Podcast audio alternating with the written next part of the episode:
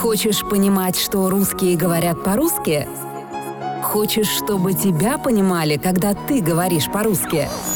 Все в твоих руках. Слушай подкаст Piece of Russian, в котором ты станешь частью каждого выпуска. Твой путь к мечте начинается сегодня с подкастом Piece of Russian. Всем привет! Это учебный подкаст Piece of Russian, самый позитивный подкаст активного слушания для изучающих русский. Здесь мы учимся слышать и слушать друг друга. Меня зовут Галицкая Евгения. Сегодня мы говорим о работе в России, как устроиться на работу и начать зарабатывать здесь. У нас в гостях моя коллега Лиза. Привет! Привет! Ты любишь работать? Говори правду! Есть... часть работы, которая мне нравится, есть что-то в работе, что мне не нравится. Я думаю, что это есть у многих людей. Да, у меня тоже, согласна. Сколько часов в день работает обычный русский? В среднем обычный русский работает восемь часов в день, но на самом деле разница может быть в зависимости от вида работы, а также, скажу я вам, от региона, в котором живет человек. А сколько часов работаешь ты? У меня стандартный рабочий день восемь часов. Какая самая трудолюбивая нация на нашей планете? Это правда, что русские работают меньше, чем японцы, например? Я думаю, что японцы действительно очень трудолюбивая нация, и в целом я считаю, что восточные люди очень нацелены на то, чтобы работать много, они стремятся работать много и строить карьеру, а русские более хитрые, наверное, в плане работы, они хотят сделать побольше, но за меньшее количество времени. Тоже должна согласиться с тобой. Дорогие друзья, я хочу напомнить вам, что к каждому выпуску подкаста у нас есть готовый рабочий лист с вопросами специально для вас. Поэтому, пожалуйста, ответьте на вопросы, как вы считаете, какая самая трудолюбивая нация на нашей планете, сколько часов вы работаете и сколько часов в день должен работать обычный человек. Я считаю, что работа должна оплачиваться не по часам, а за результат. Это очень мотивирует. В этом преуспевают проектные менеджеры, которые получают хорошие премии, когда их проект готов. А как вы считаете, дорогие слушатели, как лучше оплачивать работу? По факту готовой работы или по часам, которые человек потратил на работу? Тоже пишите свои ответы в рабочем листе. Лиза, а как ты думаешь, как лучше оплачивать работу? По факту готовой работы или по часам?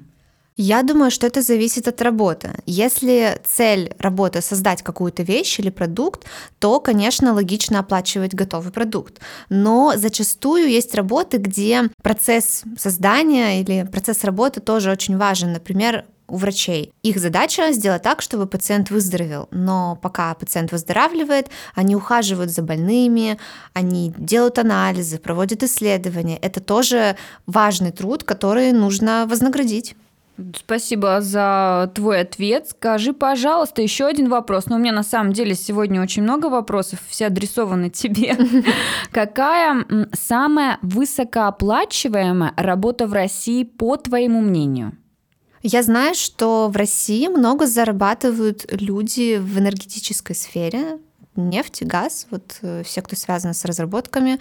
ай ти-сфера — это также прибыльно, причем не только в России, но и, в принципе, в мире. Но, конечно, нужно быть хорошим специалистом, чтобы получать много денег. Да, это так. Нефть, газ — это всегда был синоним слова «богатство». Я хочу немного рассказать вам о своей жизни. У меня была интересная сессия, которая должна была научить меня тратить меньше денег. Так вот, моя задача была посчитать, сколько стоит один рабочий час, мой рабочий час, и потом, когда я хотела потратить деньги на какую-то ненужную вещь, я должна была понять, сколько часов своей жизни я должна заплатить за эту вещь. Как вам, дорогие слушатели, такой подход? Для меня это было эффективно. Я перестала делать импульсивные покупки. Я люблю свою жизнь и не хочу тратить ее впустую. В России, Лиза, не принято спрашивать о зарплате. Так ли это? Это так. Я думаю, что даже с близкими людьми не всегда уместно обсуждать этот вопрос. Возможно, потому что это действительно личная информация, и у нас очень легко осудить за то, что, о боже, ты зарабатываешь так много денег, но почему ты так плохо живешь? Почему у тебя такой дешевый телефон? Или наоборот, боже, у тебя такая маленькая зарплата, зачем ты купил такую дорогую сумочку своей жене? Зачем ты тратишь все деньги на всякую ерунду? Я думаю, что люди не хотят сталкиваться с такими репликами в ответ на свои информацию о своей зарплате, поэтому они не готовы делиться такой информацией. А с близкими друзьями такая же история? Ну, я думаю, что м- смотря какие-то люди, возможно, кому-то действительно комфортно сообщить своим друзьям о том, сколько мы зарабатываем, что вот у меня такие финансовые трудности или наоборот, что все хорошо. Но я думаю, кстати, что русские люди достаточно суеверны в этом плане. Очень часто бывает, что не хотят говорить о каких-то больших покупках, чтобы не изглазить, чтобы не испортить, чтобы никто не позавидовал, а то даже близкие друзья иногда бывают завидуют каким-то успехом. Может быть, невольно, но тем не менее. А что ты думаешь о тактике визуализации своих желаний и своего дохода? Ну вот, например, я хочу зарабатывать в год шесть миллионов рублей, да? Вот это мое такое желание. Я готова его визуализировать, но для этого недостаточно только визуализации. Конечно, нужно построить еще четкий план. Особенно хорошо это знают финансисты. А что ты думаешь о процессе визуализации своего потенциального дохода? Ты знаешь, я расскажу тебе одну интересную историю. У меня есть пятибук. Ты знаешь, что это такое? Нет, расскажи, пожалуйста. А, это ежедневник, который ты ведешь на протяжении пяти лет. Там стоит дата, и дальше идут строчки. две тысячи такой-то год, две тысячи такой-то год. То есть каждый конкретный день каждого года прописываешь ответ на вопрос. И вот у меня в один из дней был вопрос, сколько я сейчас зарабатываю. А на тот момент у меня была очень тяжелая финансовая ситуация, было очень сложно с деньгами, и я написала, что сейчас вот у меня вот столько-то, я бы хотела, чтобы вот прям вот... вот просто из головы взяла, вот хочу вот столько-то зарабатывать. И через год, сейчас идет второй год, как я заполняю этот пятибук, я открыла эту листочку, и оказалось, что моя зарплата в предыдущем месяце была именно такой суммы, которую я написала год назад. И я такая, ого, надо написать на следующий год цель еще повыше. То есть я даже специально ничего не делала для того, чтобы добиться такой зарплаты, такой суммы. Я вообще не знала, где я буду работать. Но в итоге все получилось. Ну, конечно, я думаю, что это все-таки счастливое совпадение, но и нужно прорабатывать какие-то шаги, в самом деле, план строить, возможно. Но даже если ты уже точно знаешь, чего ты хочешь, ты уже начинаешь этим притягивать. Лиза, мне очень приятно, что ты так искренне говоришь на такую деликатную тему, и я очень-очень рада, что твои желания исполняются. Я всегда желаю всем-всем близким, друзьям, знакомым, чтобы их желания сбывались только самым лучшим образом, и тебе того же, конечно же, желаю. Лиза, у меня есть еще такой интересный вопрос для дискуссии. Я думаю, что ты сможешь на него ответить. Угу. Как ты думаешь, связаны ли деньги со страхом зарабатывать деньги? Есть предположение, что часто люди боятся больших денег, поэтому они не могут заработать большие деньги. Что ты думаешь об этом? Ну, во-первых, понимание того, что такое большие деньги, у всех разное. Для кого-то миллион – это большие деньги, для кого-то э, и десять миллионов – это немного, поэтому еще нужно, наверное, это учитывать. Но вообще, опять-таки, возвращаясь к тому, что я говорила ранее, в России немножко есть предубеждение против людей, которые зарабатывают очень много, им многие завидуют, поэтому я думаю, что люди со спаской относятся к таким возможностям, думают, ой, я не буду зарабатывать много денег, буду думать, что я там наворовала или еще что-нибудь, или просто все ко мне будут прихлебники всякие, будут просить в долг бесконечно, зачем оно мне надо, я буду жить как есть. Так что я думаю, что да, есть такой момент именно в России, что вот много зарабатывать — это плохо, это опасно. Ну и, как говорят классики в лице Человека-паука, с великой силой приходит большая ответственность. Большие деньги — это большая ответственность, совсем другой уровень жизни, другие доходы, другие задачи, другие проблемы возникают. Поэтому многие люди не готовы к таким проблемам, и поэтому не хотят с ними сталкиваться. Я совершенно с тобой согласна, потому что я тоже считаю, что большие деньги – это большая ответственность. Даже мы можем, например, проанализировать ситуацию на сайте эйч эйч точка ру. Это самый популярный сайт поиска работы, где ты видишь, что ведущий специалист получает на порядок больше, чем обычный специалист. Точно так же, когда открыта вакансия директора, он получает почти в два раза больше, чем обычный менеджер, потому что руководящая должность подразумевает большую ответственность. Конечно. Если ты готов брать ответственность за эту работу, значит, ты будешь получать большие деньги за свою работу. Я совершенно забыла, дорогие слушатели, что у нас есть рабочий лист, в котором вы так же, как и мы, можете поделиться своим мнением на тему «Большие деньги, большая ответственность». Обязательно напишите, что вы думаете об этом. А сейчас, Лиза, для тебя пища для раздумий. Стив Джобс говорил, что работать надо не двенадцать часов, а головой. Что ты думаешь об этом? Я согласна. Я думаю, что если кто-то работает очень много, а результат плохой или небольшой, нужно задуматься, почему так происходит. Возможно, этот человек чего-то не знает, ему нужна помощь, но он почему-то не, не обращается за помощью. Возможно, ему тяжело работать в таком режиме, большая нагрузка, бесперерывная работа. Возможно, нужно организовать режим работы по-другому, делать чаще перерывы. А может быть, это вообще не его обязанность, и он совершенно не понимает, что делать. То есть всегда есть вариант оптимизировать процесс и как можно можно лучше использовать знания и умения тех работников, которые у тебя есть. Я думаю, что так можно добиться гораздо большего. Большое спасибо тебе за ответ. Дорогие слушатели, напишите ваше мнение в рабочем листе о том, почему говорят, что надо работать головой, чтобы зарабатывать больше. А сейчас, Лиза, давай обсудим актуальные вопросы для иностранцев, которые хотят устроиться на работу в России. Где мы можем искать работу? Я уже говорила о ресурсе эйч эйч точка ру, на котором обычно размещают самые популярные вакансии. И там достаточно легко найти работу. Сама программа помогает вам составить резюме. А как ты думаешь, где еще мы можем искать работу? Есть еще и другие сайты, аналогичные по работе с эйч эйч точка ру, например, SuperJobs. Также зачастую можно увидеть вакансии на сайтах компаний. Ну, конечно, нужно знать, где бы вы хотели работать, и заходить непосредственно на сайт компании, смотреть, какие у них есть вакансии. Также я знаю, что есть тематические сообщества, сайты по конкретным профессиям. Например, есть сайт Budu Jobs. Они освещают вакансии в интеллектуальной сфере. Это ай ти, маркетинг, дизайн, например. Ну, то есть вот более узкого направления. И также я знаю, что есть телеграм-каналы и сообщества ВКонтакте даже, которые предлагают э, работу. Но, правда, там скорее м- что-то более частично или удаленное. Ну, то есть не основное, а как подработка. Большое спасибо тебе за ответ. А где можно искать, например, мастера или учителя, если тебе нужен срочно? Для этого есть сайт профи точка ру. Там есть вот специалисты именно, скажем так, по сдельной работе. То есть, если вам нужно выполнить какое-то конкретное задание, можно обратиться туда.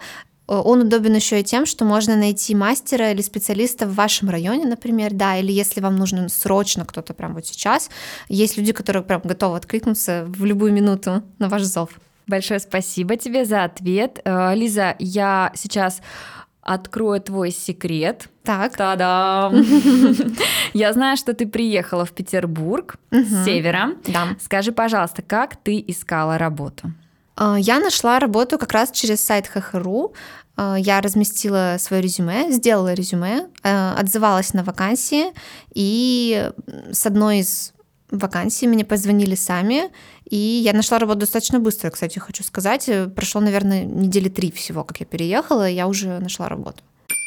Дорогие слушатели, напишите в рабочем листе, как вы думаете, какую информацию важно указать в документах, которые вы показываете своему будущему работодателю, например, в резюме. А теперь тот же вопрос отправляется нашему гостю. Какую информацию важно указать в документах для работодателя? опыт работы, образование. Кроме того, все эйч ар советуют ориентироваться на описание вакансии и выбирать из вашего опыта работы то, что пригодится именно для этой вакансии. Если вы, допустим, работали с документами, если вы работали с людьми, если вы организовывали какие-то проекты, вы выбираете конкретные умения и навыки, чтобы показать, что вот я могу справиться с этой работой, потому что я уже делал вот такое, вот такое, вот такое, что-то похожее. Я думаю, что это выставляет вас в самом выгодном свете. Я с тобой согласна. Я, например, всегда говорю об образовании и о курсах, которые я прошла дополнительно, чтобы повысить свою квалификацию, помимо того, что указано в вакансии, которая меня интересует. Я думаю, что работодатели любят знать, что у них в компании есть квалифицированный специалист, поэтому чем больше курсов повышения квалификации вы прошли, тем, конечно, будет больше преимуществ конкретно у вашей кандидатуры. Еще я обычно показываю свой опыт работы и описываю, какие какие обязанности у меня были на рабочем месте, возможно, это заинтересует работодателя. Дорогие друзья, а что вы думаете об этом? Какие обязанности, какой опыт работы нужно обязательно указывать? А возможно, как вы думаете, какую информацию нужно скрыть от работодателя? Лиза, как ты думаешь? Я думаю, что не то, что нужно скрыть, но не обязательно сообщать то, что напрямую к работе не относится. Конечно, иногда работодатели спрашивают о ваших хобби, о ваших увлечениях и так далее, но я не думаю, что такая информация действительно нужна ему от вас, как от потенциального сотрудника. Возможно, это больше характеризует вас как человека разностороннего, который не только работает, но еще и чем-то другим занимается. Но, не знаю, возможно... Вот, кстати, я сейчас подумала, что стоит скрывать информацию, какие-то внутренние тайны предыдущего работодателя. То есть если есть политика неразглашения каких-то данных, какой-то информации, нужно ее соблюдать, даже если вы ушли из этой компании. Просто это показывает, что вы ответственно относитесь к такого рода информации. Вот. Понятно. Скажи, пожалуйста, какую информацию ты не должна разглашать сейчас? Я не могу ее сказать. А как ты думаешь, нужно ли говорить, например, что у тебя есть дети, муж, родственники, я не знаю, ну вот информацию о семье? Если спросят, то сказать «стой». Я думаю, что ничего там такого нет. Тем более, если, допустим, есть маленькие дети, это может наложить определенный отпечаток на характер вашей работы. То есть, возможно, вы будете иногда отсутствовать, например, потому что ребенок болеет. Или вам нужен более короткий рабочий день, потому что вам нужно забрать ребенка из садика. Это нормальная ситуация. Я думаю, что адекватный работодатель с пониманием отнесется к таким вещам, но нужно предупреждать заранее, а не вываливать это как снег на голову. голову посреди рабочего дня, что я вот убегаю, мне нужно срочно-срочно домой. Вот.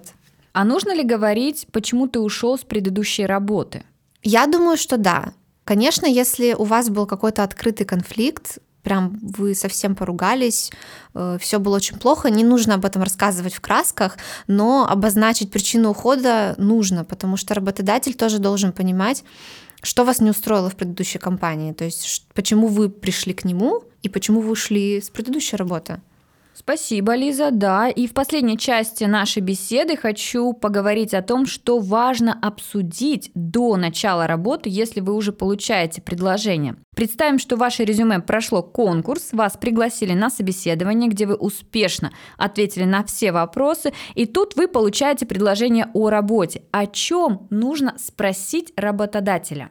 Я думаю, что нужно в первую очередь хорошо понимать, чего вы хотите. Если работодатель вас заинтересован так же, как и вы в работодателе, поэтому вы и можете, и должны задавать вопросы о зарплате, об отпуске, о том, как организовано предоставление этого отпуска, можно ли отпроситься, допустим, на один день, если вдруг что-то срочное произойдет, насколько это распространено, рассчитываете ли вы на карьерный рост в этой организации, как скоро это возможно, ну, то есть действительно понять, чего вы хотите, что вы хотите от работы и от зарплаты, и от работодателя, и уже исходя из этого задавать вопросы. Я думаю, что не стоит этого бояться, это очень важно, поскольку на работе мы проводим большую часть нашего активного времени, мы приезжаем утром и уезжаем вечером, поэтому важно, чтобы вы чувствовали себя комфортно, и нужно выяснить беспокоящие вас моменты сразу.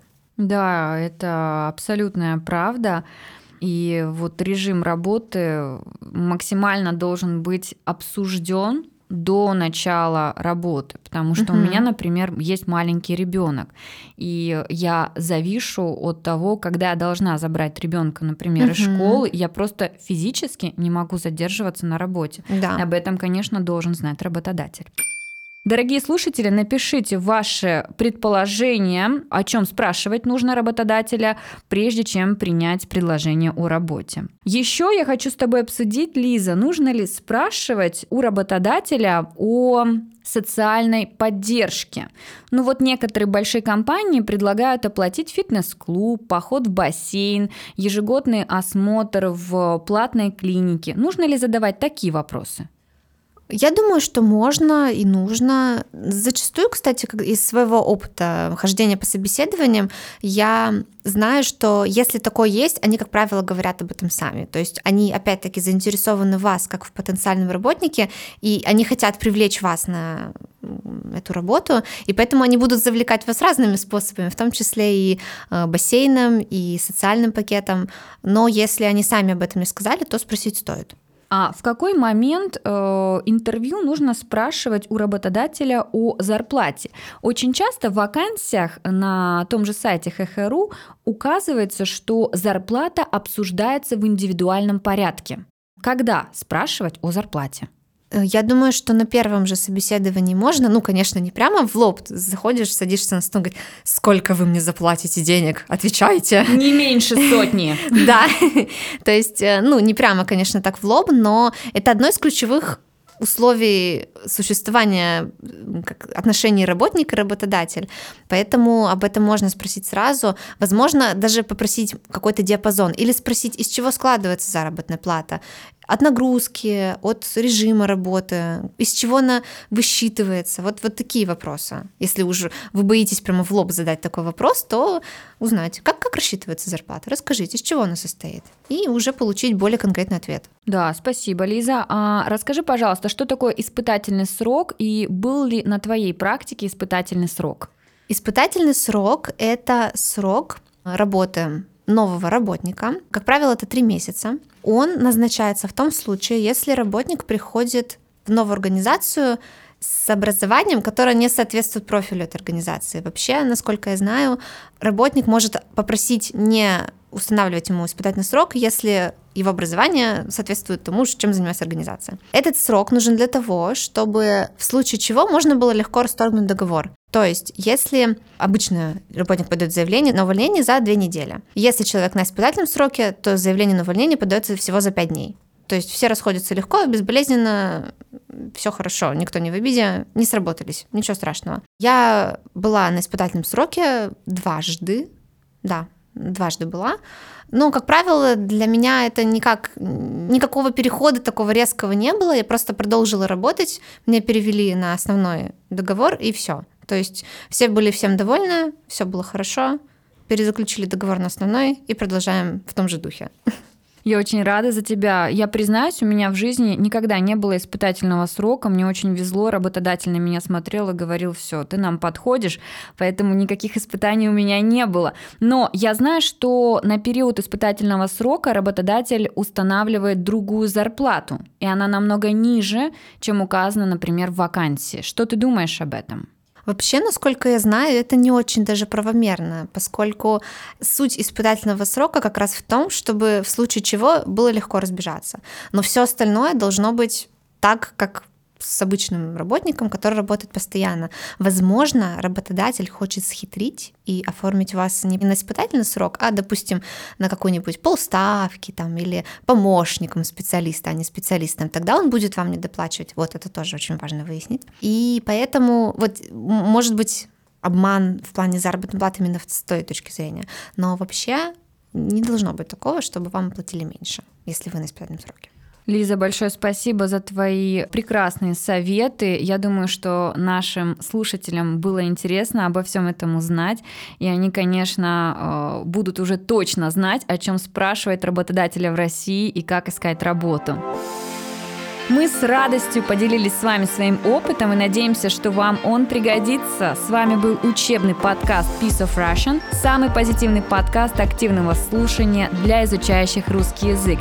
И я, Галицкая Евгения, и моя прекрасная коллега Лиза. Лиза, я благодарю тебя за этот прекрасный разговор. И вам, дорогие слушатели, я желаю тоже всего только самого доброго и прощаюсь до новых аудиовстреч. Пока-пока!